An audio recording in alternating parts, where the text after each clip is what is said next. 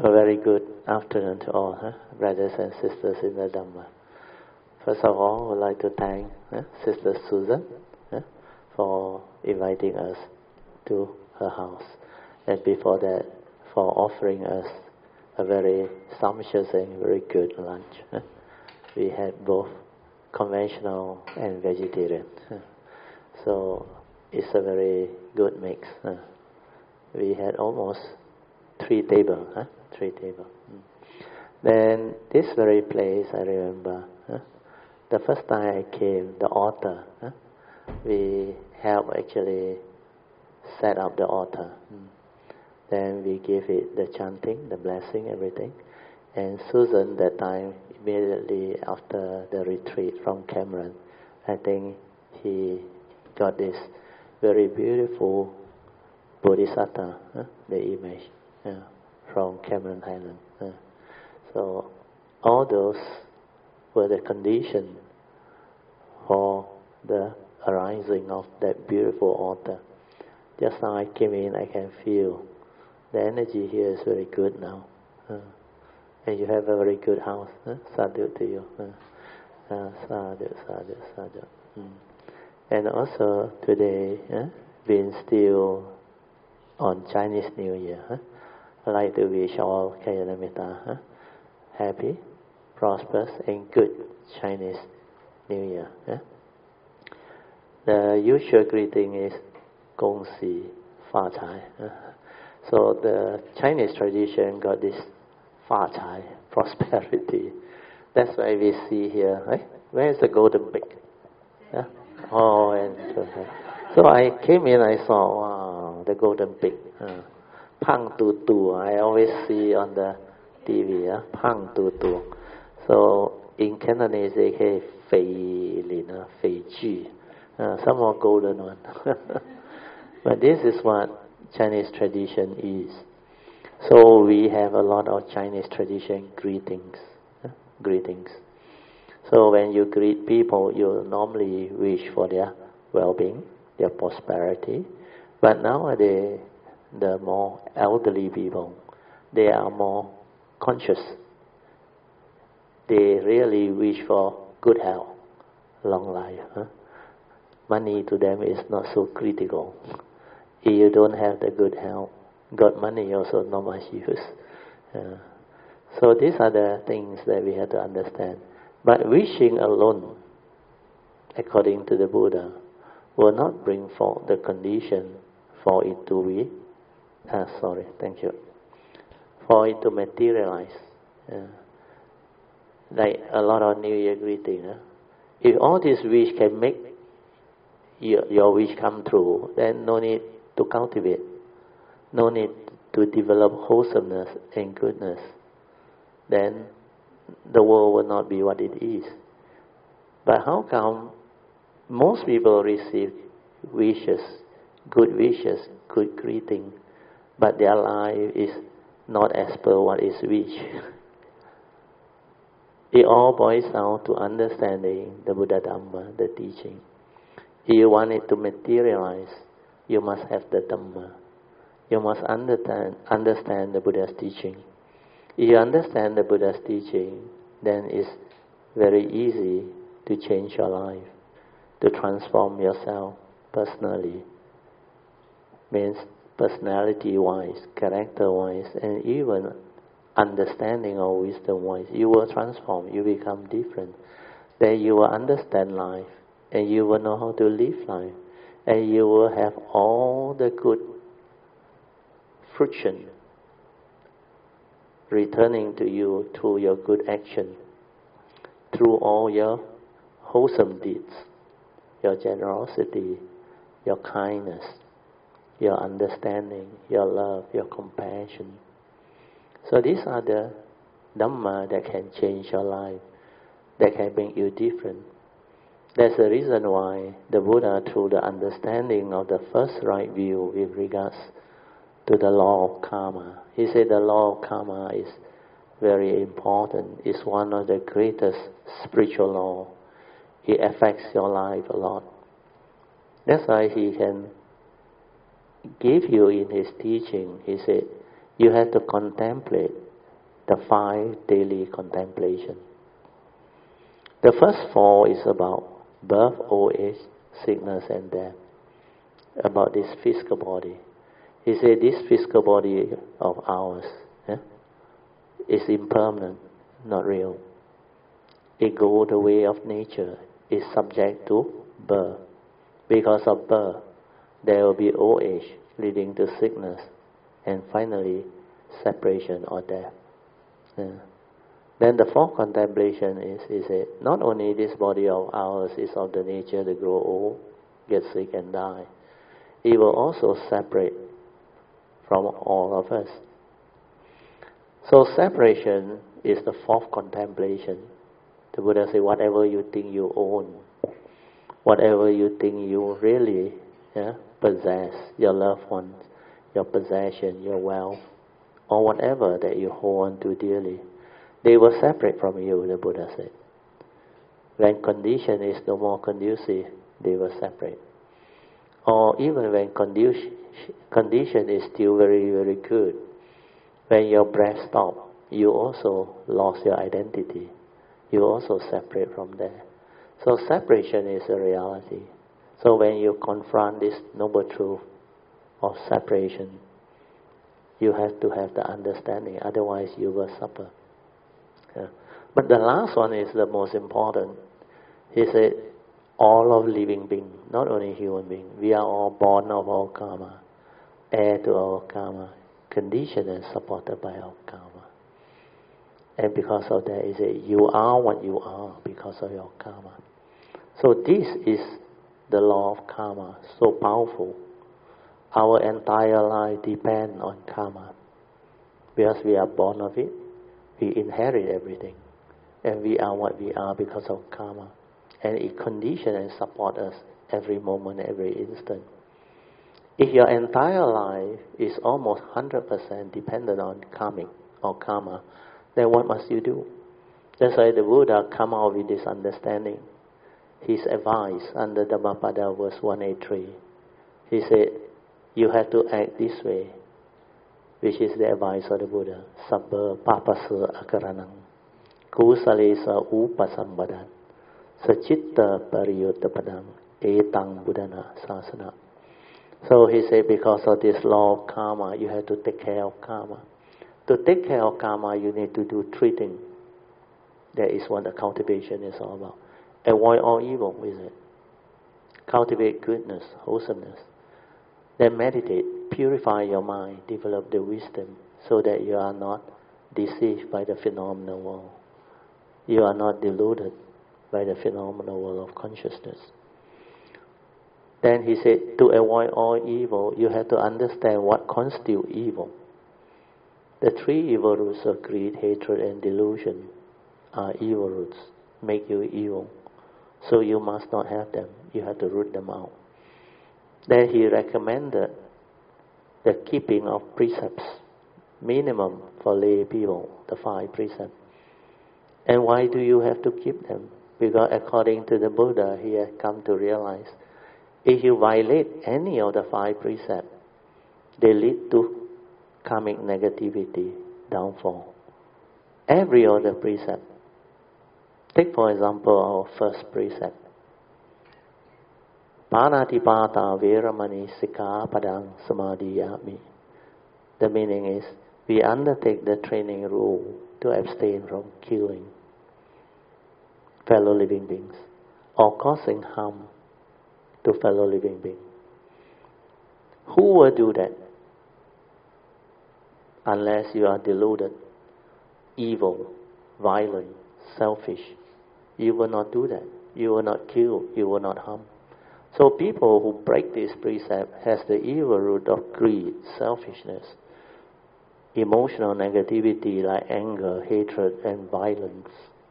And they are deluded. That's why they dare to do all these things. So all the three evil roots are there. And this will bring about karmic negativity. Because according to the law of karma, you reap what you sow. Do good begets good. Do evil begets evil. If you plant the seed of wholesomeness, you will receive the fruit of wholesomeness. If you plant the seed of evil, you will receive the fruition of that act or that whatever intention that is intended. So in this way, we understand why we need to keep our precepts. And this is very important. You kill people, you harm people, then when the coming fruition come back, when there is condition, people will kill you, harm you, whenever there is condition. So the next four precepts is the same. Those who steal, misappropriate things, they also have selfishness, delusion, and evil roots. Those who commit self, sexual misconduct, the third precept is the same. There is lust, there is selfishness, there is craving, there is desire, and there is delusion, foolishness. Otherwise, you won't do it. Then those who lie, cheat, and deceive people is the same. They are selfish. They have evil intention. They are also deluded. Then the last precept is when you partake intoxicant drugs and all those things. Who will do that? Deluded people who don't understand. Because that will cause your consciousness to be affected, afflicted. Then when your consciousness is affected, afflicted, you may do stupid things. It may cause you to violate all the first four precepts. That's why heedlessness is very dangerous, born of delusion. So this is why you have to cultivate wholesomeness. And to do that, we have to keep our precept so that there is favorable condition for us to develop the cultivation. That's why when you take the precept, the monk will chant back to you, even the five precept or the eight precept. They will chant back to you. Silena suganding yanti. Silena boga sampadan. Silena nibunding yanti. Tasma silang visude. The meaning is precept is a source of spiritual joy. Precept is a source of spiritual wealth. And precept is a source of spiritual peacefulness of mind, calmness of mind. So without the support of the precept, your mind state cannot be peaceful, cannot be calm, cannot have joy. You cannot receive spiritual wealth. That's why you need to keep your precept. And people who keep their precept are normally cultivators, devotees, spiritual practitioners who goes to temple, renew their precept or receive their precepts. And these are the people who have good mind state that can meditate and can cultivate. If you don't keep your precept, what will happen to you? If you kill people, you harm people, you cheat and misappropriate things, or commit sexual misconduct, there is constant fear in you, worry, anxiety, where you scared people might come to know. People might come and take revenge against you. Then sometimes you do all this like cheat people, misappropriating or killing people. It may lead to police case, criminal activity and all those things. Then when it dawn upon you, you will have fear, worry, anxiety, you lack peace, you can't sleep. And this is the result or consequence. Somebody is here. they, they, they, they try to, huh? I think your niece or Oh no, England's one. Uh, England somebody. Uh, no, England's niece or uh, So if you do all these things, your mind is not peaceful. And when your mind is not peaceful, when you have problem, how can you meditate? You understand? When you try to meditate, that thought keep on coming. Because fear will condition worry, anxiety then sometimes remorse. Uh, so all these are the result of lack of understanding to keep the precept, the importance of keeping precepts. So if you keep your precept, that's why the Buddha said, because precept is a source of spiritual joy, spiritual calmness, peacefulness of mind and wealth, that it will bring forth the condition for you to cultivate. then you can have a calm mind, a peaceful mind that has clarity. Then you can develop mindfulness awareness within to see things as they are, to have the clarity of mind, to understand life, to understand who you are, what you are, and how you manifest as a human being, how your mundane mind arises and pass away, how it gives rise to consciousness and its content. When the content go in through your delusion, conditioned mind, this content will make you evil because the memory that you carry before you become enlightened, they are all wrong thought, wrong, born of wrong view, born of all your views, opinion, and conditioning. And because of that, you make mistake. so that is the reason why, if you really want to cultivate, you must keep your precept. That's why with precept, the Buddha said, your meditation will progress. Then samadhi kick in. That's the reason why the teaching is sila, samadhi, panya. Sila means morality, keeping your precept. Make your life peaceful, in order. Develop wholesomeness. When you abstain from evil, you become beautiful. Then when you have samadhi, clarity of mind, collected and unwavering mind, you can see things as they are. You can insight into phenomena, awaken and develop wisdom. That's how meditation transforms you. Then when you have wisdom, you understand the unreality of form and mind. They are impermanent. They are dependent, originating, condition arising phenomena, not a permanent, unchanging entity where you can call this is me, this is I, or this can be mine. They are not what you think. So because of all this understanding, then you see the importance of not only keeping your precept, importance of cultivating merits, virtue, wholesomeness. That's why when you come to Dhamma class, when you develop the cultivation, you do all the devotional practice, you will get to perform all the ten meritorious actions that the Buddha mentioned. The ten meritorious actions are very important. It gives rise to condition for you to receive wholesomeness, merits. And if you go for any devotional practice or Dhamma classes or retreat, you always will perform this ten meritorious actions First is dana, sila, and bhavana. You got a lot of condition or opportunity to perform generosity, dana. You can make offering, already love and metta and all those things. Then you can develop the precept. You keep your precept is also meritorious. Then when you sit and meditate, you also develop merits. Then when you pay respect to the triple gem, to all the great beings, the Buddhas and all these things. Reverential salutation is a merit, meritorious action too. Then after that you listen to the Dhamma, it's a meritorious action. Then you straighten your view, it's a meritorious action.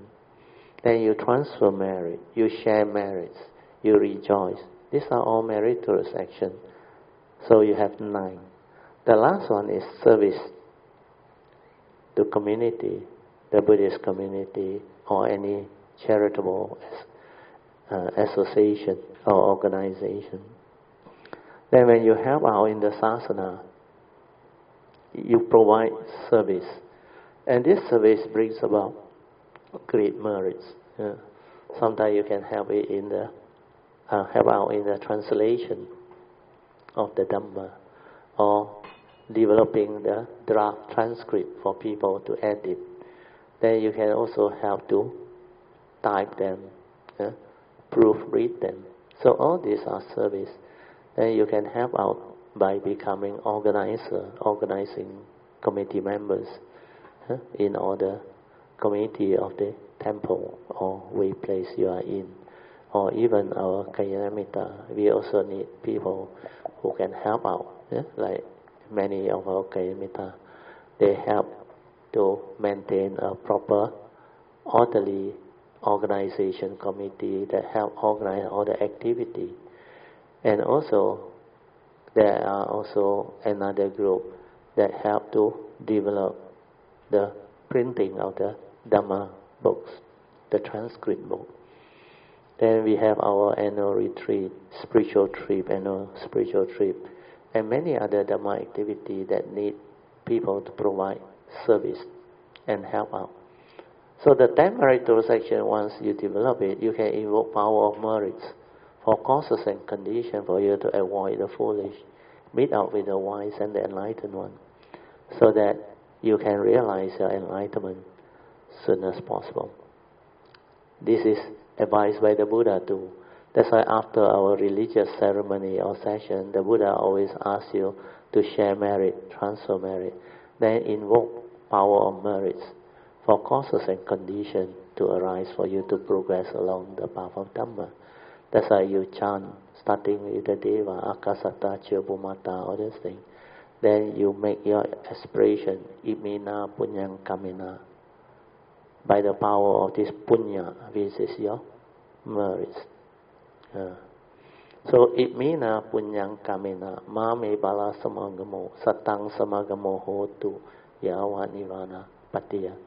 So this is invoke power merits for causes and conditions for you to avoid the foolish, the heedless. Meet up with the wise and the enlightened one. So that enlightenment in the here and the now can be realized. And this will help you progress along the path of Dhamma. Uh, and this will all create conducive condition for you to meditate and develop the appropriate causes and conditions for you to awaken. Then after that, you cultivate noble eightfold path.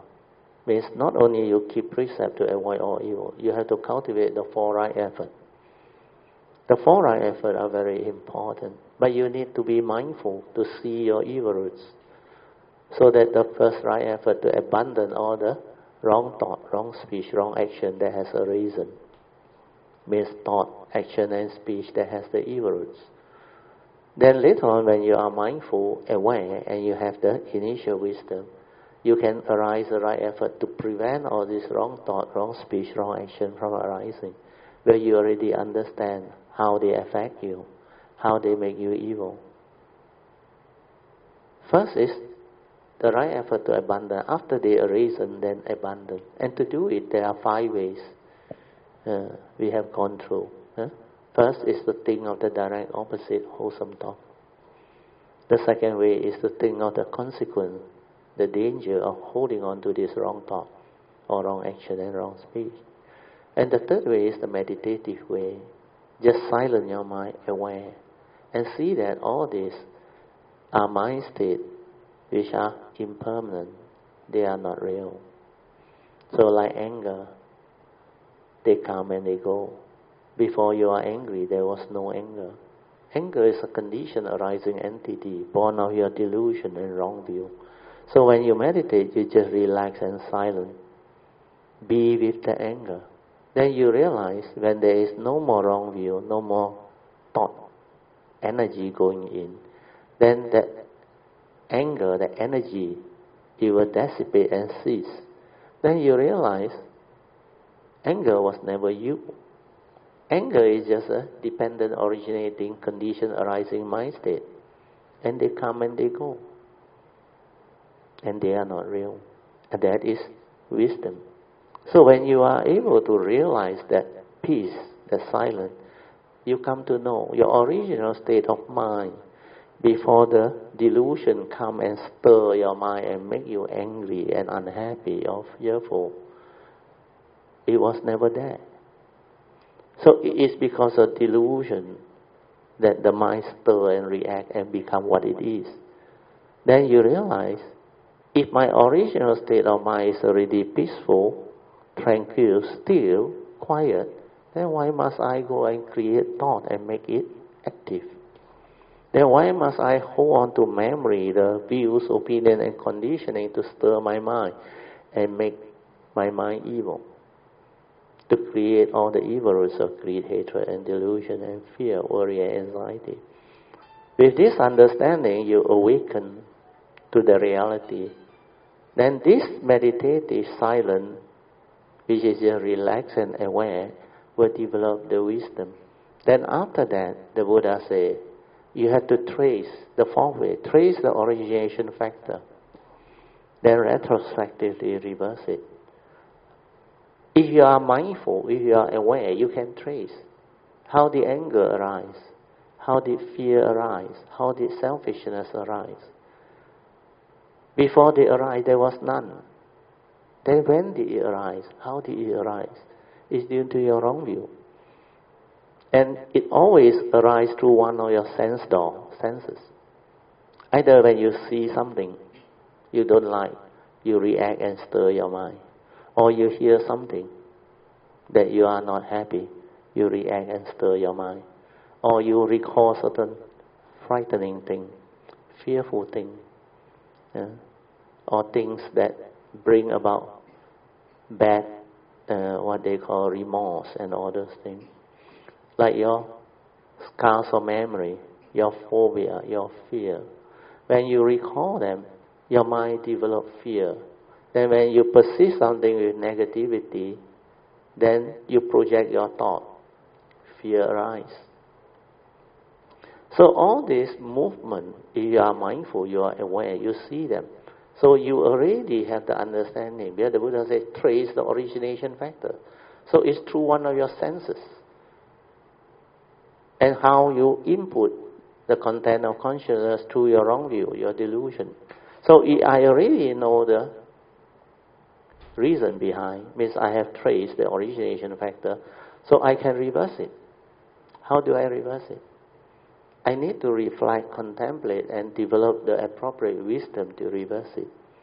So that next time when I see something of that nature, I ask myself, why did I react? Why did I stir? Because of that wrong view. Then how can I develop the right view? How can I straighten my view so that I will not do all these things? Same for the hearing consciousness, the thought consciousness.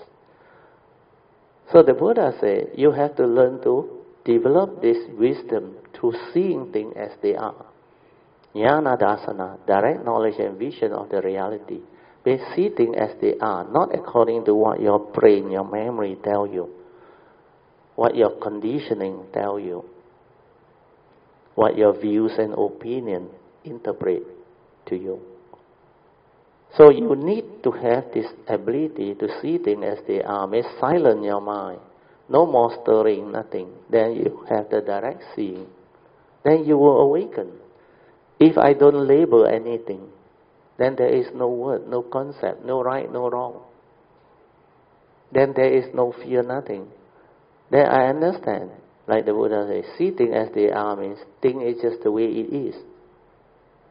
Cannot be otherwise. And then I develop this understanding. Like the Buddha said, if condition arise, then this condition will condition the world to be what it is. That's the reason why the Buddha told the monk, whatever that arises in this world, there are causes and conditions behind. And these causes and he already taught the monk, he said. And what are they? The fifth contemplation, law of karma. You are born of your karma, heir to your karma, condition and supported by your karma. And you are what you are because of your karma. So when you understand this, you will be able to accept the reality. Mean whatever arises, there are causes and conditions related to karma. If it's karmic, then it's fair. I can accept it. When I accept it, I'm at peace. I don't get angry. I don't react anymore. I don't stir my mind anymore. I don't blame anybody because it's karmic. So when I have this understanding to see things as they are, then I reflect. No wonder the world is the way it is. Angry people will say angry things. Selfish people will do selfish things. Deluded people will do deluded things. So they are just the way they are. Ah, with this understanding, your mind become more peaceful, more tranquil. Well, you have straightened your view. You don't go and comment like before. How can this guy do this? How can this guy scold me? How can this guy do all this nonsense? That is your view, your opinion. You perceive him with negativity. You may argue and say, that is what he was. Correct. That's why the Buddha said he is what he is. You have to accept him for what he is. The Buddha doesn't mean accept him means agree with him. No, accept him means accept their reality, but you don't agree with what they do, understand or not? But he is the way he is. So you have to accept them, be at peace, then ask yourself, how can I resolve this amicably? How can I move forward? So if I can accept him for what he is, I don't stir my mind, there is no evil roots of greed, hatred, and delusion, or anger, or fear, or emotion, then I realize the mind is always at peace. Uh, this is what wisdom is all about. Trace the origination factor and retrospectively reverse it through an understanding, through a right view. And this is the most powerful. This is wisdom. If you have this, your mind becomes beautiful. And this is what Satipatthana is all about, the four foundations of mindfulness. Under the fourth foundation, Dhammanupassana, the Buddha said you have to meditate, develop mindfulness on the six internal sense bases, the six external sense bases. Then through this, develop the understanding. And this is basically what the third and fourth way is all about, especially the fourth way. When you do this mindfulness of the internal six sense bases and external sense bases, you will trace the origination factor coming from the sense bases. It comes from one of these sense bases, otherwise it cannot arise. And because of that, you can straighten your view and reverse all this to an understanding. Then later on, when your mindfulness becomes very stable, you can just insight into phenomena and awaken to the three universal characteristics of impermanent suffering state and non-self nature or empty nature of existence. And this is what the Dhamma is all about. So right view is so powerful. Just one simple right view with regards to law of karma bring forth the whole meditative understanding. Then you have the second right view, law of mind, means chitta niyama, how your mind function following the dependent origination, paticca or dwelling. Then when you are mindful, when your daily mindfulness is very stable, you understand how your mind function, how you function, who are you, what you are you, and how all this arise. Because according to this teaching, is it dependent on ignorant avijja, it conditions sankhara. That's why avijja paccaya sankhara. And what is sankhara? Mental activity, mental thinking. So dependent on ignorance, you cannot understand, you want to understand. Wanting to know, wanting to understand, you think. And when you think, you make contact with the mind. And mind is an organ, the brain. So when you make contact like the physics experiment, consciousness arise, mind consciousness arise. You become conscious of that thing. That's why avijja paccaya sankhara, then sankhara paccaya vijnanam, which is the pure consciousness, before the content went in. Then it will condition namarupam, the five aggregate of form and this is the five mental aggregate of form and mind. When you input your content of consciousness, that's why there is dhamma, there is rupam. Yeah. So the namarupam, the second aspect is the thought the pure awareness or consciousness that receives the content become the thought. And that is the mental five aggregate of form and mind. So the Buddha said, depend on these five aggregate of form and mind. There must be sense basis for it to arise. Otherwise it cannot arise. That's why the sense basis coming. Then dependent on sense basis, there must be contact. Without contact, there is no arising of consciousness. Then within the consciousness and the content, there is feeling. That's why upon contact, feeling arise. Then without wisdom, yoniso manasikara, craving arise. So the law of dependent origination continue. That's how it end up in suffering. Craving will condition grasping. Grasping will condition becoming. Becoming will condition birth, birth into that. Hence arise the whole mass of suffering. Uh, all this will become clear to you. Then you can awaken. Uh, then when it comes to Dhammanupassana, uh, sorry, the third right view, Dhamma Niyama, is even easier after that. All the essential Dhamma will become very clear to you. And your cultivation become like very simple, very easy, because you understand the teaching. And this is the difference between theory and the real understanding of the Dhamma. When you understand, you can put it into practice and you can live it, live that Dhamma. But if it's a theory, you cannot put it into practice because you don't understand what that thing is.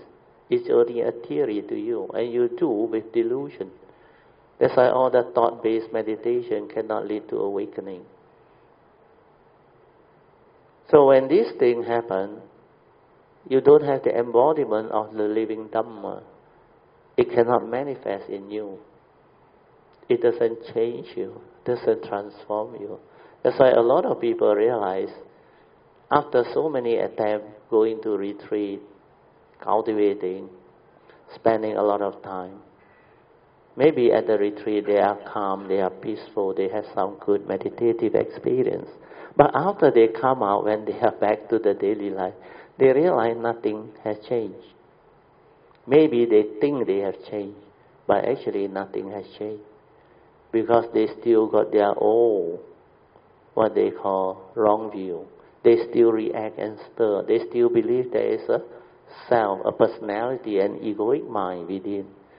That's why everything is so strong, the egoic mind, the psychiatry, the self-delusion.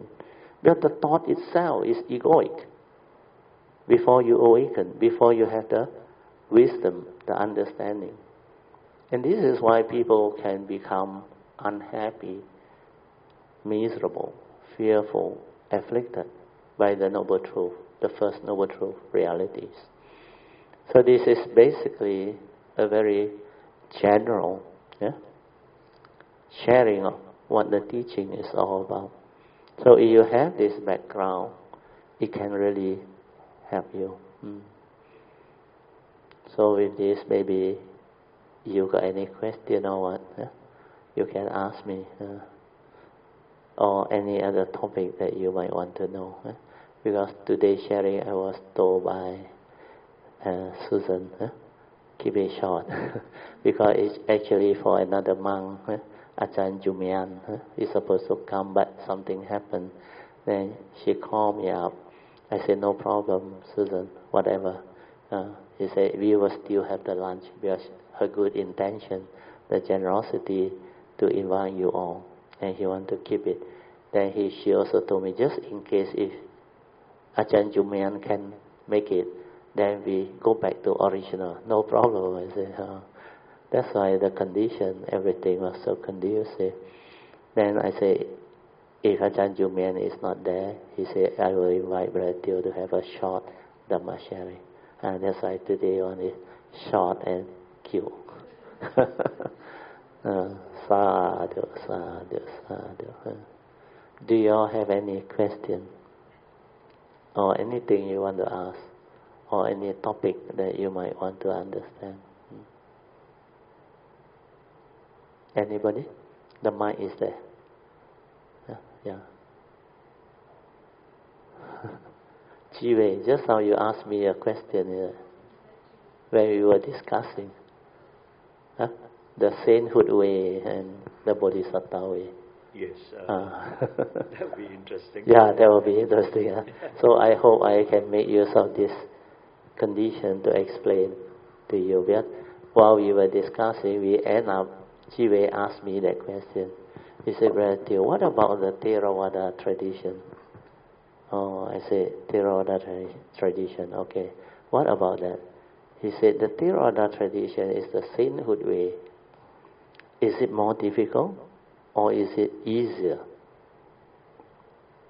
Of course, as compared to the Bodhisattva way. Uh, so what do you think? Huh? What do you all think? Uh, of course, easier. Well, you also know. Uh, I pass the mic to Chui.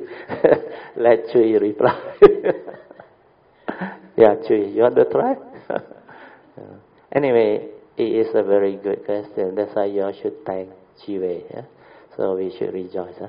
Sadhu, sadhu, sadhu. It also enabled me to maybe clear up the matter a bit for you all so that you have the understanding. Because both ways are beautiful.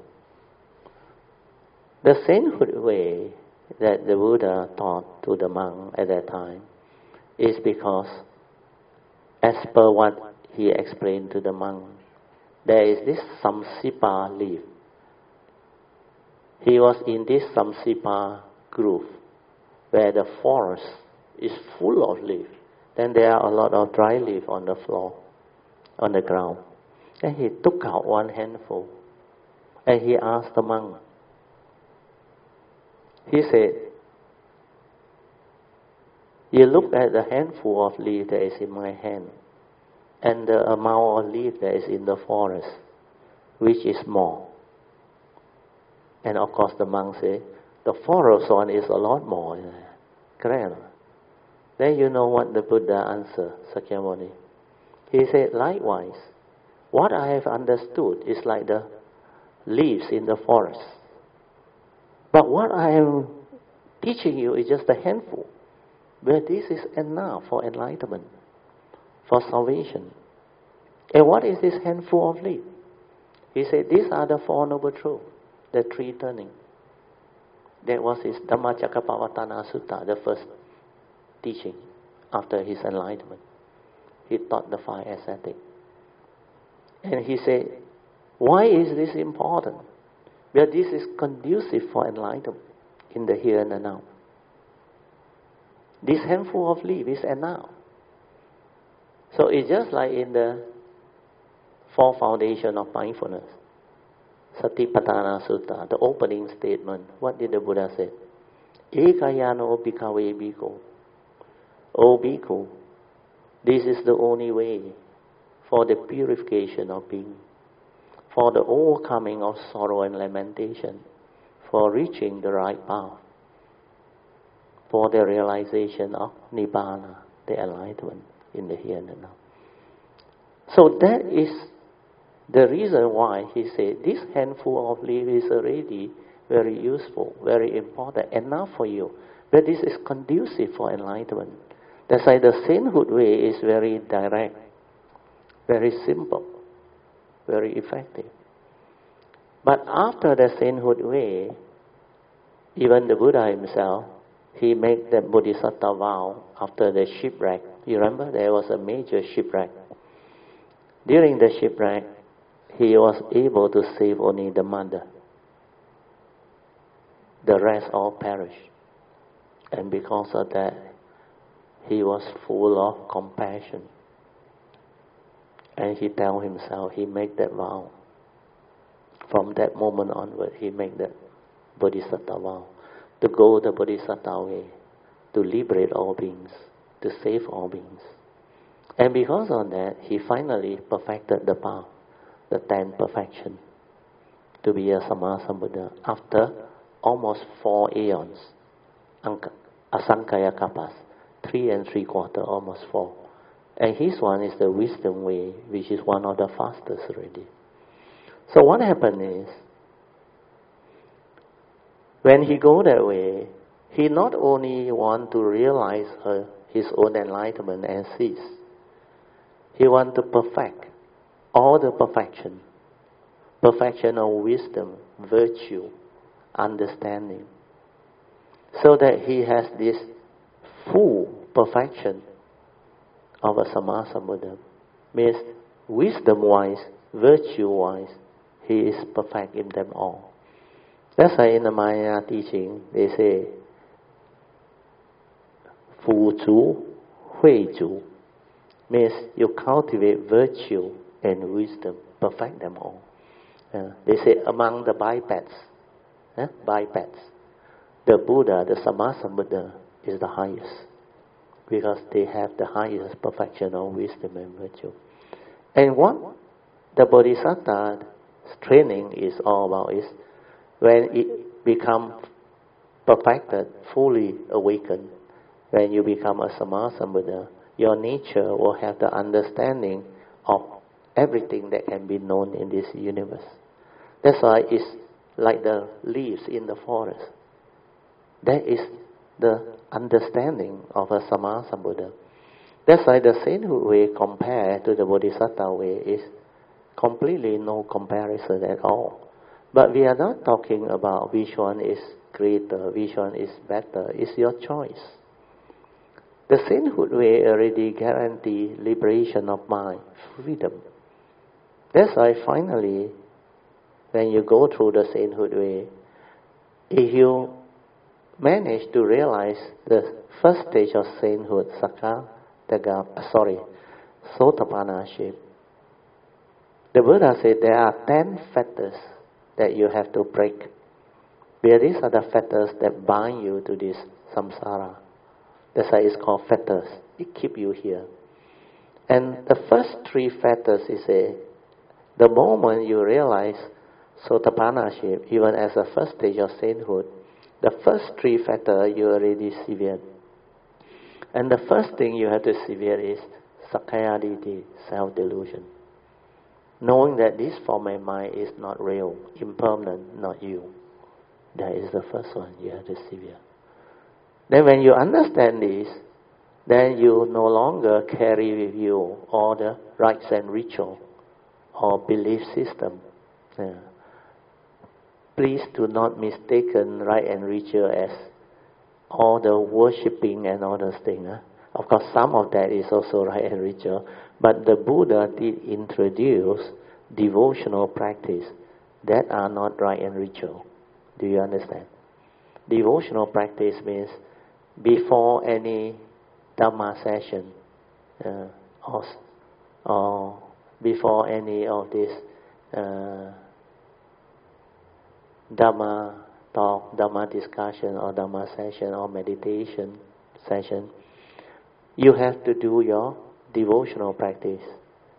We call it the religious routine. This one, he teach you with understanding. And what do we do? We pay respect. Remember? The triple gem. Then we chant the salutation to the Buddha, the Dhamma and the Sangha. Then the next one is what? You take refuge on the. These are not right and ritual. Then after that you renew your precept. These are not right and ritual. Then after that you chant the salutation to the Buddha, Dhamma and the Sangha so that you know what the Buddha is, the nine great virtues. Then what is the true Dhamma? The salutation to the Dhamma.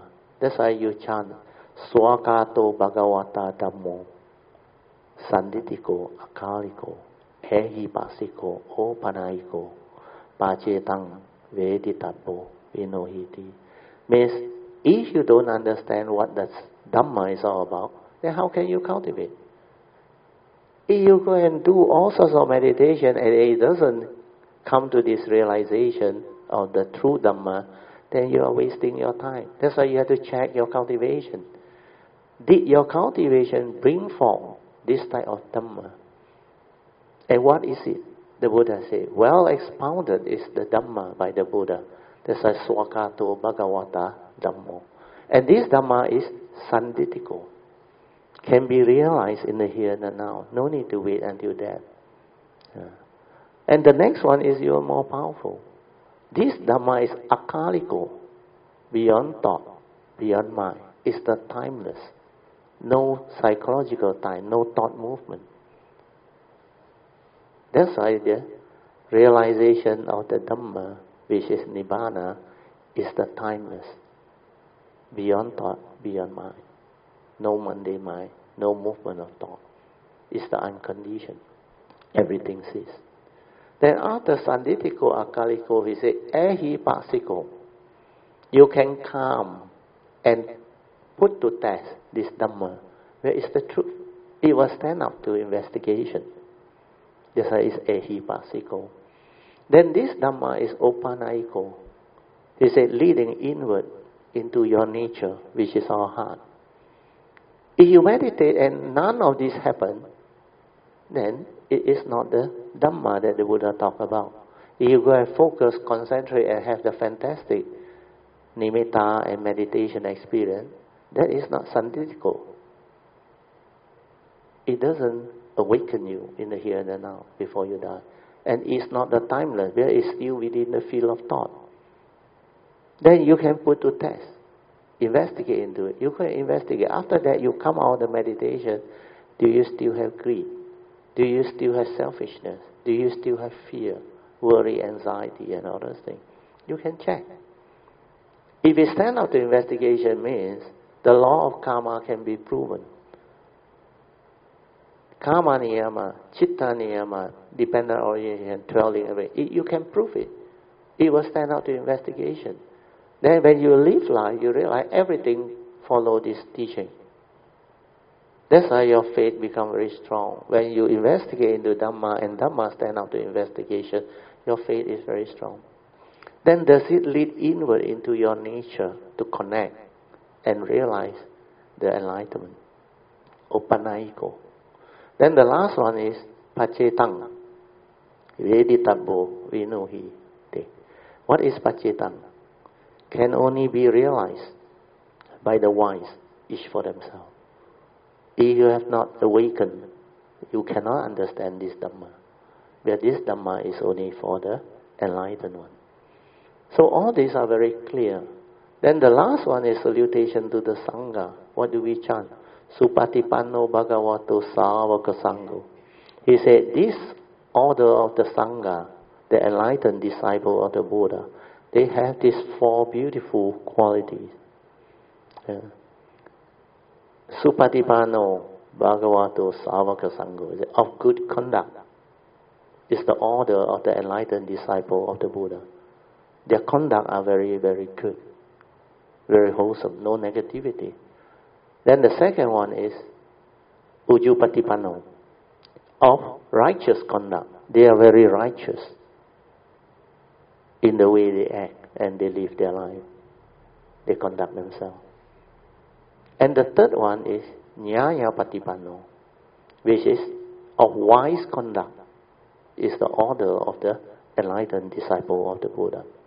Uh, this wise conduct is very important. They have this wisdom. They conduct themselves with wisdom and understanding, following Noble Eightfold Path. And the last one is the most important. Samichi Patipanno Bhagavato Savaka Sangho. And what is that? Of dutiful conduct. They will do their duty appropriately, correctly. Duty means they know this form and mind is subject to karma they don't simply do things. If you are born into this world, you have your duty as a son, as a father, as a mother, as an employer, as an employee, as fellow living beings. You have this duty with regards to the law of karma. That's why they will never simply do things. They will not be deluded and say, hey, everything is non-self, anatta, hey no you, hey no me. They simply do things. I didn't kill anybody. No one born, no one died, no one. No. They will know the unconditioned wisdom is different from the conditioned world. The conditioned world, there is such thing as law of karma. There is such thing as a living being doing evil, doing wholesomeness. There is such thing as merits. There is such thing as all the essential dhamma, the Four Noble Truths, everything. There is such thing as the reality of life and existence, birth, old age, sickness, and death. So these are the conventional reality of the existential world. So this four right conduct is very important. If you cultivate the meditation, then you think you already enlightened. Uh, you check whether you have good conduct or not. You have right thought, right speech, right action, born of right view. Whether you are righteous or not whether you have wisdom and act wisely or not, whether you know how to do your duty as a living being or as a human being or not. So all these are in the teaching so that you know you are on the right path, you will not go wrong. So sainthood way, it has its own merits. So when you understand all this, this is not right and ritual, understand? Well, somebody will explain that all this is right and ritual. You don't need this. You only meditate, develop the wisdom, awaken, and now. No. What the Buddha meant right and ritual is, you don't have the understanding. You just believe what people tell you. Right and ritual means I give you an example. Like somebody come and tell you, hey, if you don't believe in my religion, huh, you die already, you go eternal hell. Uh, you believe in my religion, the moment you die, you go eternal heaven. The Sotapan will not buy this. Understand? He is not deluded anymore. Uh, because he knows this form of mind that take rebirth is not him. It's just karmic, dependent originating, condition arising, causal phenomena. And this is not him. This one is just a vehicle and a tool, karmically conditioned for him to come to this world to live life. This one is subject to karma. He know all this. And he know no one born, no one die, no one sick, no one old, and all this. But there is such thing as life. There is such thing as a fire aggregate of form and mind. And this is where the difference is. That's why the Sotapanna already knew this. So no more rite and ritual. And the third thing is the faith in the triple gem, Buddha, Dhamma, and Sangha, unshakable. You go and tell him the Buddha's teaching is fake, wrong. He will never believe you. Because he has realized that self delusion is a delusion that conditions human suffering. That's why Sakkaya Ditthi is very powerful. And to root yourself out of self delusion is not easy because the mundane mind is always egoic before you awaken. Yeah. But even as an enlightened being, a sotapan, you still have seven factors, you know, to root out. And what is the fourth and the fifth one? The fourth and fifth factors that bind you to this samsara. Huh? Ah, sensual desire and ill will. Means the sotapan still have sensual desire and ill will, understand not? but they are not deluded by the self. That's why it's less. But even as they cultivate and they transform and they realize the enlightenment to realize the second stage of sainthood, Sakadagami, they only manage to attenuate or reduce the sensual desire and ill will. They have not rooted it out. Not until you realize anagami chip, the third stage of sainthood then you completely root out sensual desire, ill will. Yeah. But please, uh, don't be deceived by what people tell you. When they say you got no more sensual desire, you know what they interpret? I already anagami, arahant. I cannot have craving. So they interpret good food as craving, understand? then they dare not even eat good food. so if you have that type of thinking, then you are far from the real anagami or arahantship. Because the Buddha during his time as a Sama Sambuddha, you think when the king and all these uh, wealthy people invite him to house dana, he eats simple food. He eat whatever that was allowable and offered to him, understand or not? Which are very good food. So when there is condition to have, there is no craving, understand? When condition to have, you can have it. That's why I used to say, if you think you cannot eat, you pass to me. Uh, I will eat. Uh, because there is no craving. Craving is when you don't have the condition to eat, you still want to eat. There is craving. You understand? That's why when there is condition, when it arises, by all means. That's why the Buddha also follow and accord with condition. So he also ate those good food. Then after that, he also do his part. Share merit, transfer merit, rejoice. And teach people all this important aspect of the teaching, the essential Dhamma. So even as an anagami, you only root out the first five factors. Uh, but as an anagami, not bad already your sensual desire you will no more. Means people cannot make you miserable anymore. Uh, like you put them in anywhere where the condition is very harsh, uh, they are still at peace If there is no more craving, sensual desire, or evil, they will not get unhappy anymore. But they still got five more factors. So you know what are the five factors or not?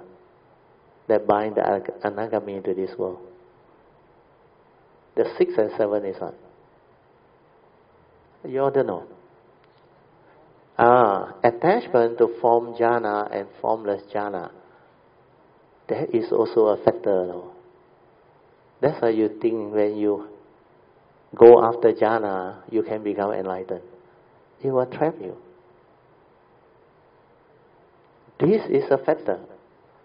Attachment to all the blissful state, the fantastic meditative state, where you enter jhanic experience. The first four form jhana, especially the fourth jhana, where you like enlightened, where equanimity is the final, what they call outcome. Because first jhana, yeah, you relinquish what they call uh, the heedless thinking. You have the five jhanic factor, vitaka, vichara, piti, sukha, and ekagata. Hmm. Then as you move on, you relinquish the first two, vitaka, vichara, no more. Then second jhana, there is only piti. Yeah. Then as you relinquish that, you go to the third jhana, you only have what they call uh, uh, after piti is sukhang. Uh, then the last one is ekagata, one pointedness. Uh, ekagata is like equanimity, one pointedness. The mind is equal poised. But that one is not born of wisdom. That one is born of energy field, concentration. That's why that one is not the real upekkha. Uh, then, of course, the more refined state of formless jhana, where you experience the infinite space jhana, then the infinite consciousness jhana, then the realm of nothingness. Uh, then the last one is the most refined, the realm of perception, neither perception or non-perception. Like your mind is so fine, but that one they live very long. So when you attach to all this jhanic state, it's still a factor. The anagami has to relinquish, root it out, to understand that these are also a conditioned state. My make are they? They are not nibbana because it has it's still within the field of thought. You have not gone beyond thought. You have not realized the timeless. So that's why after these two, the six and the seven, they still got three more factors. What is the number eight? Huh? They can still have self-conceit, understand? No? Minor conceit, mana. You know what is that?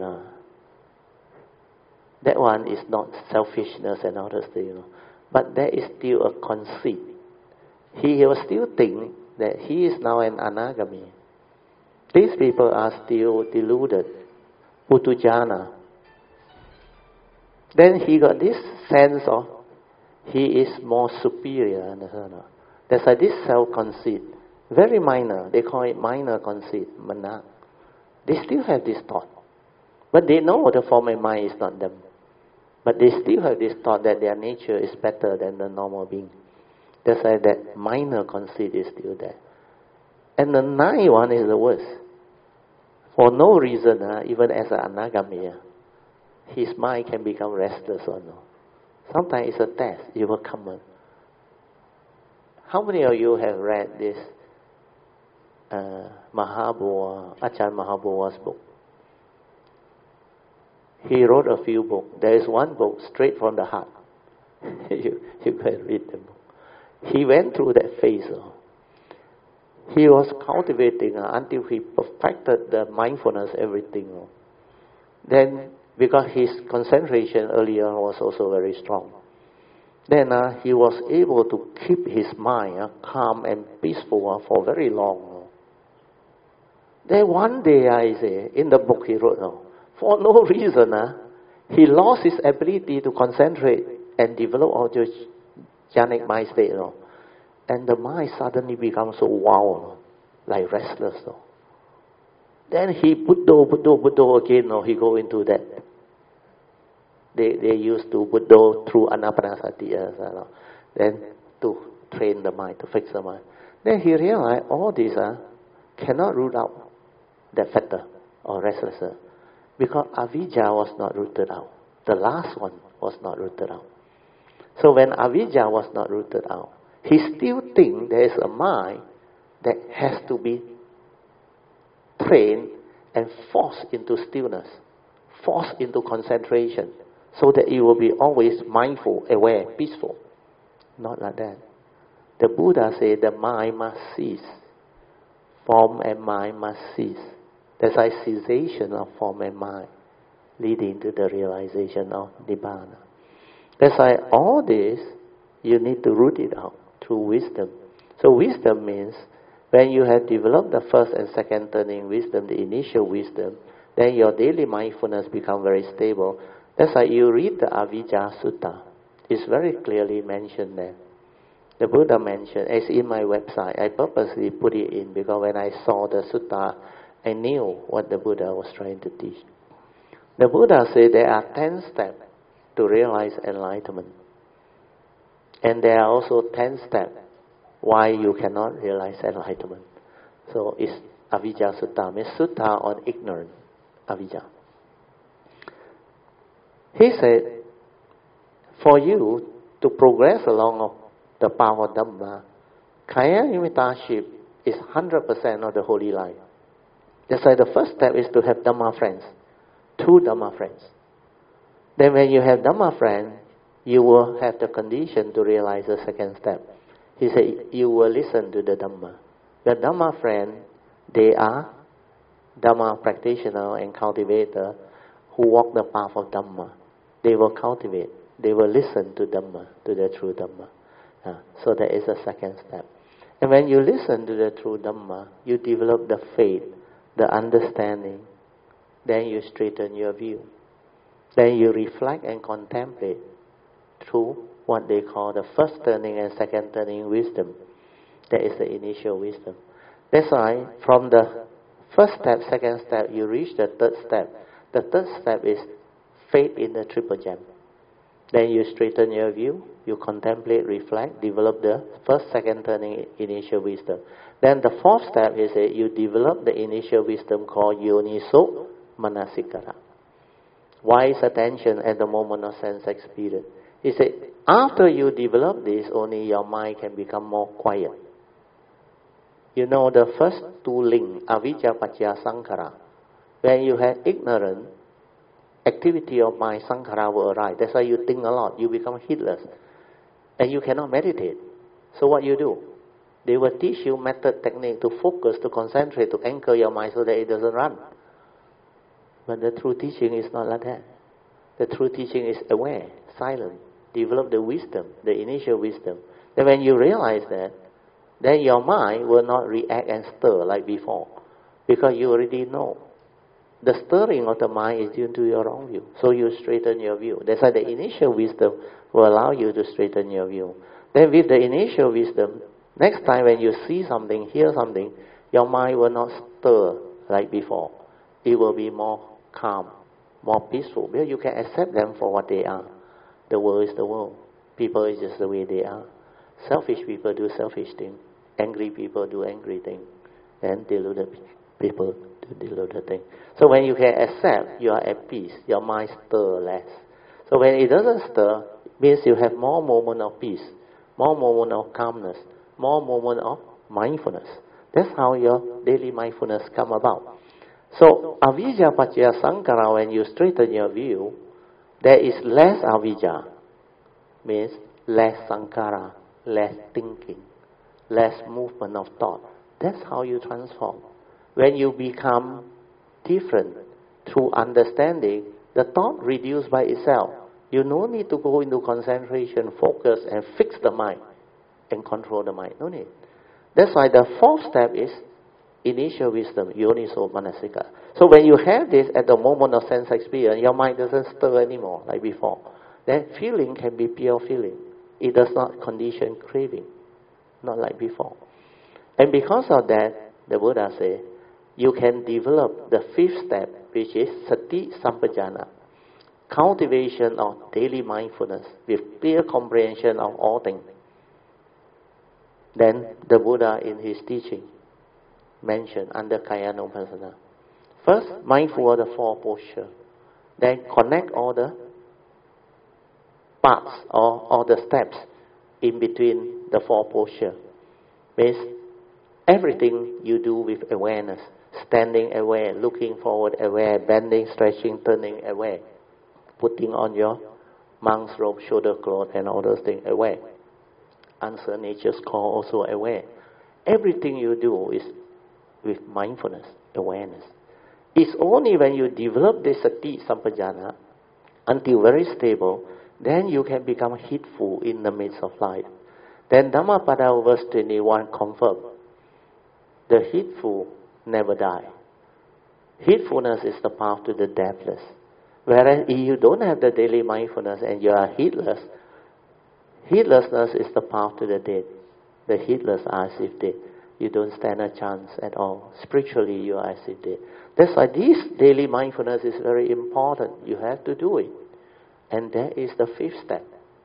After you have this daily mindfulness, you can see your subtle mental intention, your subtle greed, your subtle uh, egoic mind, your subtle delusion, and all those things. You, you can see them. It, it becomes automatic, very clear to you. That's why the four right effort become very simple. When you see them, you know how to abandon them. We have the five way, and you know how to meditate. And after the fifth step, the sixth step is you will have sense restraint. Uh, it's in the sutta. Sense restraint means at the moment of seeing, this thing doesn't move anymore, not like before. So this sense restraint, when you see something, hear something, smell something, taste something, tactily feel something or think of something, it does not react and stir like last time. And this sense restraint will condition you to the next step, which is the seventh step. And what is that? You will have the three way of right conduct. Right speech, right action, and right thought. Before sense restraint, you cannot. Here you can't even see them. That's why that day somebody came and talked to me about keeping the five precepts. He said, Brett, I got keep lah. I really serious. I never kill, never harm. I said, yeah, that is outwardly. You understand? Lah? Outwardly. But do you know mentally you violate all the precepts? Understand? Lah? Your evil root of greed, hatred, delusion, selfishness, intention to take advantage of people, all these are there you never see before because you don't have mindfulness. Understand? So mentally you cannot keep your precept. So there are three levels. Understand? First is physical level. Understand? Then second is at the speech level. Understand? The third one is at the thought level. So they say they keep, but it's outwardly. Understand? So outwardly they try to show people that they are very religious. Uh, so they say, uh, I follow rules. Uh, this one cannot, that one cannot. No, I'm not going to do this. Uh, well, I am a religious person. But inwardly, there is a lot of delusion. There is a lot of craving, desire. They suppress them. So when they suppress them, these are not rooted out. These are latent tendency that will come out anytime when there is condition. So that's why sometimes when they suppress until they cannot control, suddenly they burst out. And some people commit suicide too. Uh, and there are a lot of other related delusion. So when you really have that mindfulness, sati sampajana, you can see all this very clearly. Then you can have sense restraint. Uh, then you can have the three way of right conduct. Means your right action, right speech, and right thought. They are always there. The Buddha said, after this step only you do the the eighth step. You know what is the eighth step? Cultivate the four foundation of mindfulness. That's why a lot of people don't know. They go retreat straight away. They go into four foundation of mindfulness, where they are very gullible. They say the Buddha said this is the only way. But are you ready? If you read the Satipatthana Sutta, the opening statement is always this. After overcoming covetousness and grief, then only you cultivate Kayanupassana, Vedananupassana, Chittanupassana, Dhammanupassana. So what is the meaning of after overcoming covetousness and grief? Means I must have this mind, the initial wisdom that doesn't allow me to suffer to that extent, understand? So that this mind does not have this desire and craving to own an attachment for thing anymore. Of course, not rooted out yet, like the second stage of sainthood or the third stage of anagamiship. Means the moment you are ready to cultivate what they call the four foundation of mind, you are at least a sotapan, I tell you. Otherwise, you cannot do that. That's why you can overcome covetousness, the very strong craving and desire, uh, and grief. You cannot become miserable anymore, but you still have suffering. Understand? Oh. Like, like the second, the gummy, yeah, the second stage of the they still have aversion, but attenuated already, less already. Yeah. So this one, when you are at the stage of having the ability to overcome sensual desire, uh, sorry, covetousness and grief, then you are ready to cultivate the eighth step, which is the four foundation of mindfulness. So when you go into the four foundation of mindfulness, it's very easy. You like stream through. Why? Because your daily mindfulness is already there. Sati sampajana is already there. Then you can be at the moment of feeling, at the moment of perception, at the moment of content of consciousness, at the moment of consciousness, at the moment of whatever you want to be. Then Kaya Anupassana becomes very easy because your daily mindfulness is already there. So, Anapanasati, you already able to train. That is to develop mindfulness. Then after that, you go into the second category of practice of Kaya Anupassana, which is mindfulness of the four posture. You definitely can do where your sati sampajana is already done. Then the third category of cultivation of Kaya Anupassana is actually daily mindfulness, sati sampajana, which you have already done. So straight away you can reflect and contemplate on the four elements, the 32 part. Then the nine stages of cemetery decomposition. To you, it's very fast. It's just skim through. That when it comes to Vedana Upasana, because your mindfulness is so stable, you can be at the moment of feeling. It doesn't run. It doesn't move. It doesn't stir at all.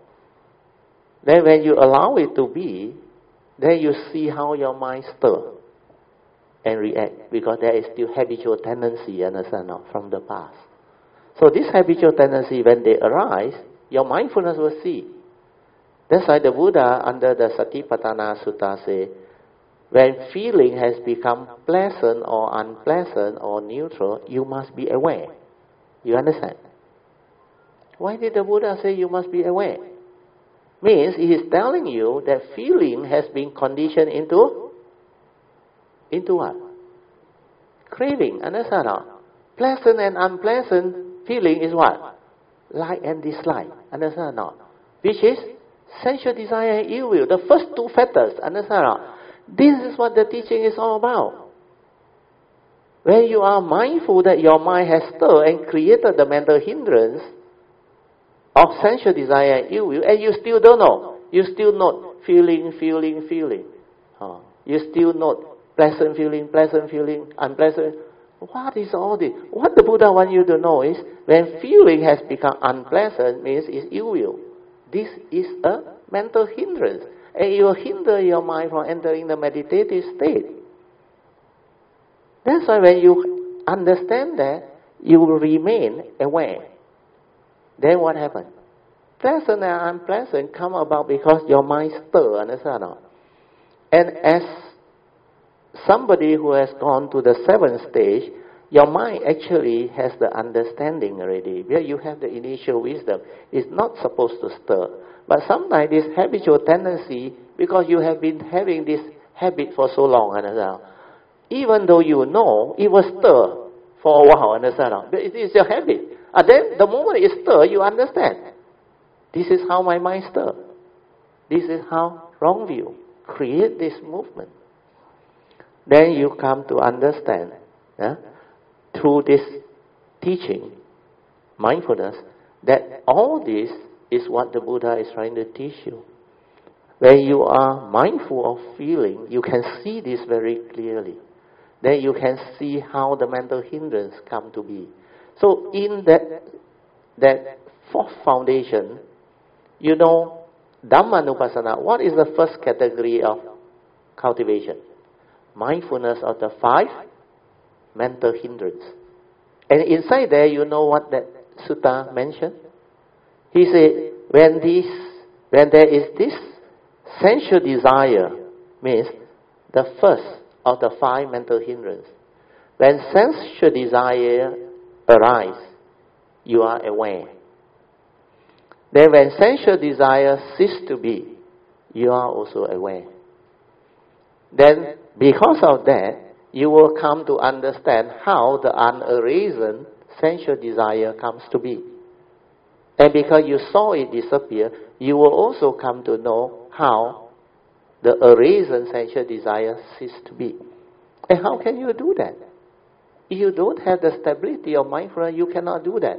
So when sensual desire arises, if you silence your mind through the third way that the Buddha teach you, don't do anything. What happens? it will cease to be. Understand? But this is a conditioned state. Through wrong view, you stir. So if you do not allow it to stir through an understanding, you remain silent, relaxed, just aware, it will cease to be.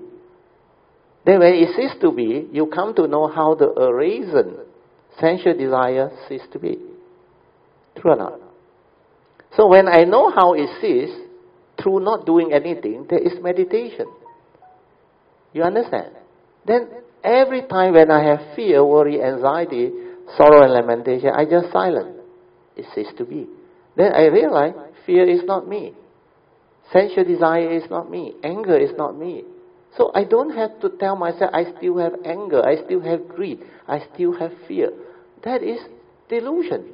You don't understand who you are. These are all mind state, dependent originating, conditioned out through wrong view. Why can't you see it in the meditation? That's why you are supposed to see this in the meditation. Then after that, the Satipatthana Sutta say what no? After you have come to know how the unarisen eh, mental hindrance comes to be, and how the arisen mental hindrance is to be, then you will develop the wisdom to know that how in the future this mental hindrance will not arise anymore. Means the habitual tendency also no more. And that is what Satipatthana is all about. You will awaken. So all this teaching is connected. Then after feeling, the Buddha said you must go to Chittanupassana. So Chittanupassana is what? Mindfulness of mind states, which is the content of consciousness. When the mind, the Chitta, has sensual desire, I must be aware. Understand now? When the Chitta has ill will, I must be aware. When the Chitta is peaceful, I must be aware. When the chitta is spacious, I must be aware.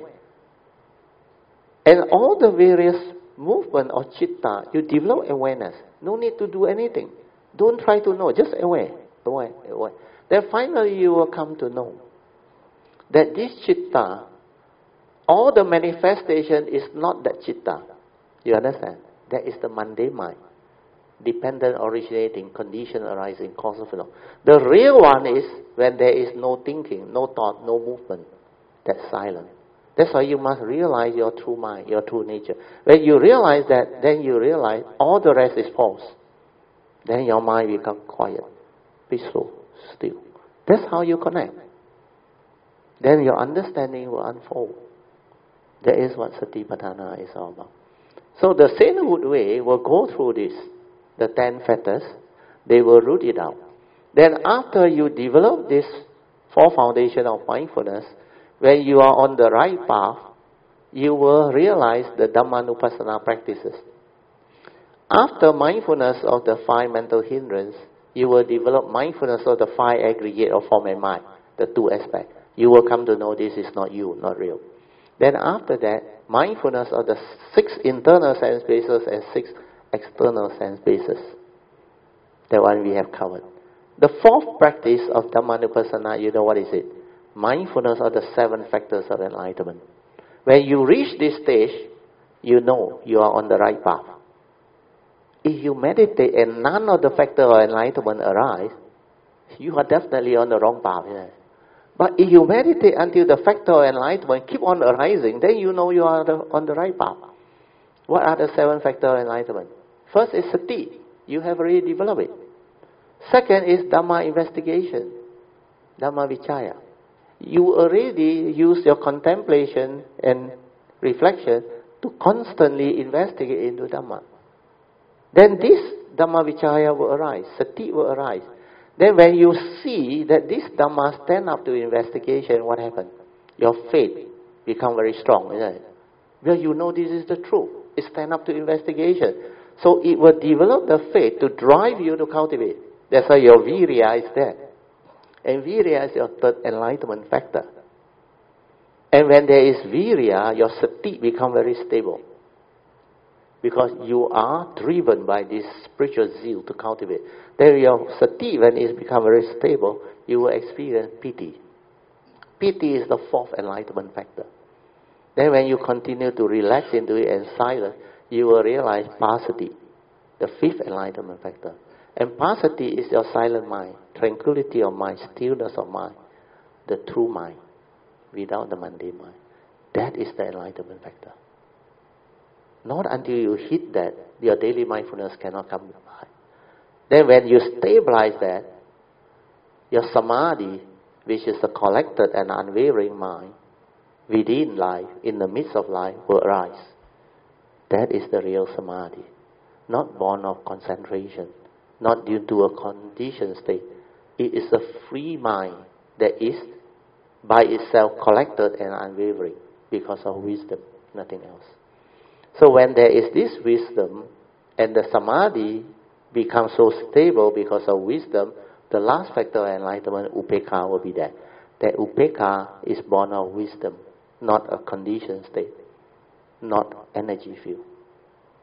That is how the sainthood way can severe all the ten factors and end up realizing arahantship. And when you become an arahant, your form and mind cease and your whole nature disappear with it because you cannot come back. You don't have the bodhisattva vow to bring about condition for another form and mind to come. That's why it's no more finished.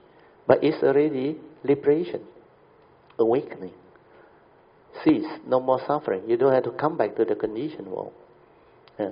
But if you want to understand more, develop more understanding, develop more wonderful experiences, then you can take the bodhisattva way because you have a bigger heart.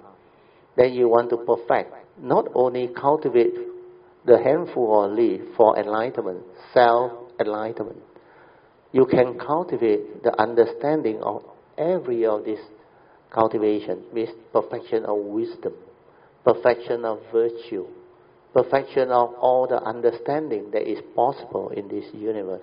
That's why that one take very long. The sainthood way is relatively easy.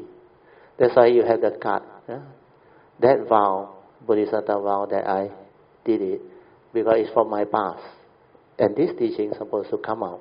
If you follow that, you will have the understanding of this teaching even when the Buddha Sasana is not around. Then it will also teach you how to break the karmic obstruction. Then it will also teach you how to arise the Bodhi mind, to cultivate the first stage of Bodhisattvahood. Means how to become a Bodhisattva. The first stage is very easy. Just plant the seed of Bodhi deep into your nature with strong faith, saddha, virya, and deep sincerity. Then just allow this to nurture from your nature. So once you have planted this bodhi mind, it will actually create the condition for you to arise and come. But because after arahantship, you got no more avijja. You understand that? No more ignorance. So you got no more rebirth like normal human being. No. Normal human being need avijja to come back. Know. you need ignorance to be reborn, no. Then arahantship way, no more avijja, that's why they cease. They, they finish. But bodhisattva, without avijja, how they come back? Because of their vow. Understand? No? And what is their vow? Out of love and compassion for the living being, they vow to liberate the limitless living being. That vow is out of love and compassion. And there is a pure mind. Understand? No? There is a mind, but pure, with sincerity, with love and compassion, with understanding. That's why this one is a pure mind. And this pure mind can take rebirth. Because the Bodhisattva know you need a mind to come back. But if you don't have ignorance, you need a pure mind. Pure mind supported by the vow. Understand? Where you vow to liberate the limitless being. So this vow enters the nature's law and create condition for the karmic nature to create another form of mind. But when you come, you are not the normal with avijja. Understand? That's why when my nature come, I still remember when I was very young. It's a pure mind. It's a pure thought. Until five, six years old, I didn't talk. My mind blank, nothing inside. My grandmother was worried for me. He thought I dumb, don't know how to talk. Uh, but my, my, I saw my photo that my father took when I was young. The moment I saw that photo, I knew the state of mind. No thought at all inside there. Completely blank, clean, clean, like a clean slate. That's why it will come that way. Then, of course, when I enter the world, I develop all the conditioning. And I learn. That's how I grew up. And I use this for my mind because it has the karmic nature to support. It has the spiritual nature. To, it know how to come. And it know how to manifest. But everything is already there because of your understanding. You just accord and flow. Technically, I don't do anything, like I told Jiwei. Uh, because it's just the way it is. Everything is already there. So this is how the Bodhisattva can come back. Then the other three vows is actually to help you in your cultivation, to take you along. The four basic vows are very beautiful. The first vow is you vow out of love and compassion to liberate the limitless being. So this will keep you very long in samsara, understand? Keep on coming back. But what's wrong with coming back with this understanding? It's beautiful, isn't it? If you come back without this understanding, then it's miserable. You have to suffer. But before you connect, you can still go through some form of suffering. It depends on your past, your vow, and your understanding. But if you have this aspiration that you make before you take the vow, that this aspiration is to have right view with regards to the essential Dhamma, to understand eh, that this five aggregate of form and mind is not real, the two aspects not you and other things. Uh, then you also develop all the other aspiration to understand the essential Dhamma clearly. Uh, and you have to see all this through the direct seeing uh, so that you can awaken. Then after that, there's another one. You make aspiration to break all your karmic obstruction if there's any. Uh, from the triple gem, from all beings and all those things. Uh, then after that, you have your miscellaneous vow to actually help you. So the four basic vows, the first one is out of love and compassion for living beings, you vow to liberate them. Second one is you vow to severe all vexation and affliction. Means all suffering, you vow to severe them. Severe means develop the wisdom so that it will not affect you, will not afflict you. Uh, this is what they call perfection of renunciation. The first one is the perfection of love and compassion, the first vow. And the second vow is renunciation. How can you severe all suffering and affliction? Unless you can renounce everything, understand not? Means nothing can make you attach and cling. That's why the virtue of renunciation is there, very powerful. And renunciation, nekkhamma, is a very powerful virtue. you can renounce everything. You can renounce the world. You can renounce the form. That's why when Sakyamuni Buddha was tested, there were one Jataka story, you remember that? They forced him to renounce the wife and the children, to surrender. That is what renunciation is all about, because he knew it was a test. And he did it. Then there was one incident where the tigress was so weak with the cup all there. He sacrificed. He just jumped down and let the body be food to the tigress. And this is what Nekkhamma is all about, renunciation. You can renounce your physical body, everything. He knows this is not real. This form of mind is just a condition, karmically conditioned for you to come to this world.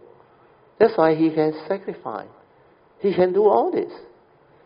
And the third vow is you vow to study, perfect all wisdom. Means the perfection of wisdom. So this third vow will allow you to perfect all of the understanding, all of the wisdom. Then the last one, of course, you vow to perfect the ten perfection, to become a Sammasambuddha. So that one will be the final accumulation. So these four basic vows that lead you to become a Sammasambuddha can also be converted into the five stages of Bodhi mind development. The five stages of Bodhi mind development are very beautiful. First is the Bodhi mind that plant the seed of Bodhi to walk this way. Means you know this way is so beautiful and you want to go this way. You got nothing to lose. Because this is the perfection of virtue and wisdom. That's how you vow to take this vow. You vow to develop all this understanding to become a Sammasambuddha. So you plant this Bodhi mind. Bodhi means enlightenment. The enlightenment thought deep into your nature to walk this way to take the vow to perfect yourself, your, your whatever nature. So when you do that, this will create condition through the vow for you to arise. Whenever you need to arise, even after you become arahant, it will condition you to have a form of mind to come, but not through ignorance, through a pure mind. And you will know. Then as you cultivate, you will know, you will connect. But initially, before your bodhisattva will stabilize, before your cultivation become extensive, it will take you relatively long time to connect. Uh, like this life, my nature was very fortunate. Like Sakyamuni, age 35, it connect. So, depend. Sometimes, because you are still new, you're still not sure. Then when it comes, if you don't have this vow that I help you to have, then later on you also cultivate affinity or the Buddha, the great being, like Kuan Yin, or the uh, Manjushri, Puxian, and all these things. So when you cultivate affinity with this great being, their nature, their vow, they are so extensive, they have perfected them all. And they will actually bring forth the causes and conditions to actually support your practice take you along.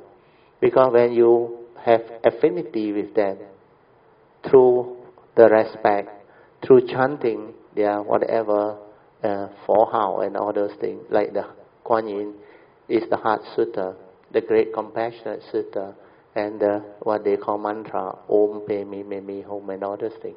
So when you develop affinity, you pay your respect, and you develop all the understanding, then you seek their blessing, protection, and guidance, life after life. And you thank them sincerely for protecting your nature, blessing, and guidance, life after life. Then you will cultivate the affinity and you will become very beautiful. Then when you have this, they actually protect you. Like this life, my form and mind, being very fragile and very vulnerable, at least three occasions it's supposed to die, but it didn't die because of Kuan Yin. Yeah. Kuan Yin. Yeah. And a lot of funny things happen. You will never understand. But for those who are on this path, they will know. Then because of conscious nature, that's why this form of mind need protection.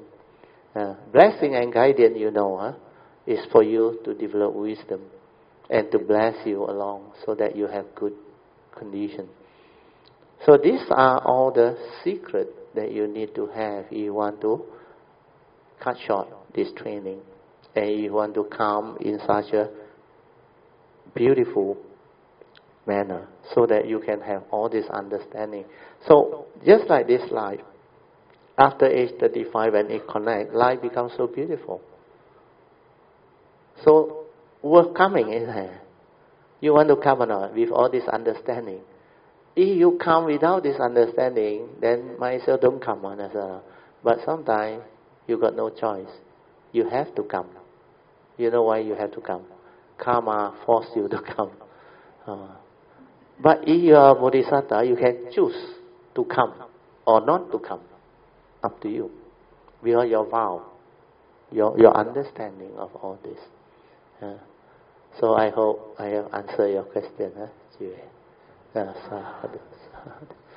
uh, okay, I need a drink. Huh? yeah.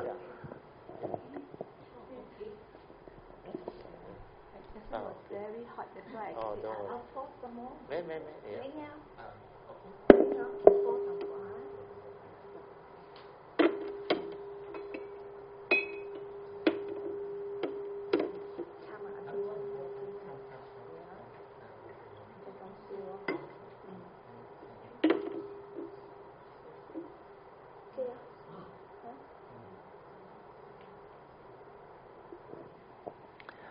Have a drink. Huh? You all can think of your question.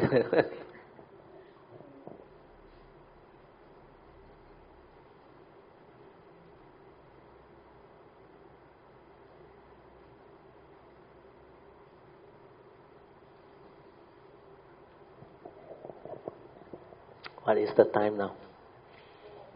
Oh, you better stop. Yeah, tonight, tonight I got another open house invitation. So tonight a lot of people have their own activity. Uh. Open house, you are invited. So when you are invited, you are a guest. so if they know how to invite you, of course they will be blessed. Uh. But if they don't know how to invite you, then that blessing is less. uh. Okay, shall we end? We share merit, we transfer merit. Huh? Starting with the devas. Akka satta cha bhumata devanaga mahindika punyang tang anumoditva chirang rakantu lokasasana ittavatta chamehi sampadan punya sampadan sabbe deva anumodantu สัพสัมปติสิริยะอิดังเมญาตินางโหตุสุขิตาหอนตุญาตโยอิดังเมญาตินางโหตุสุขิตาหอนตุญาตโยอิดังเมญาตินางโหตุสุขิตาหอนตุญาตโยอิเมนาปุญญังกาเมนะ มาเมบาลาสมากโม สัตตังสมากโมโหตุยาวานิวานาปาติยา สาธุ สาธุ สาธุ Okay, thank you. Huh? You can pay respect to Triple Jam. Huh? The author is outside there. you just face that direction. Huh? Sadhu.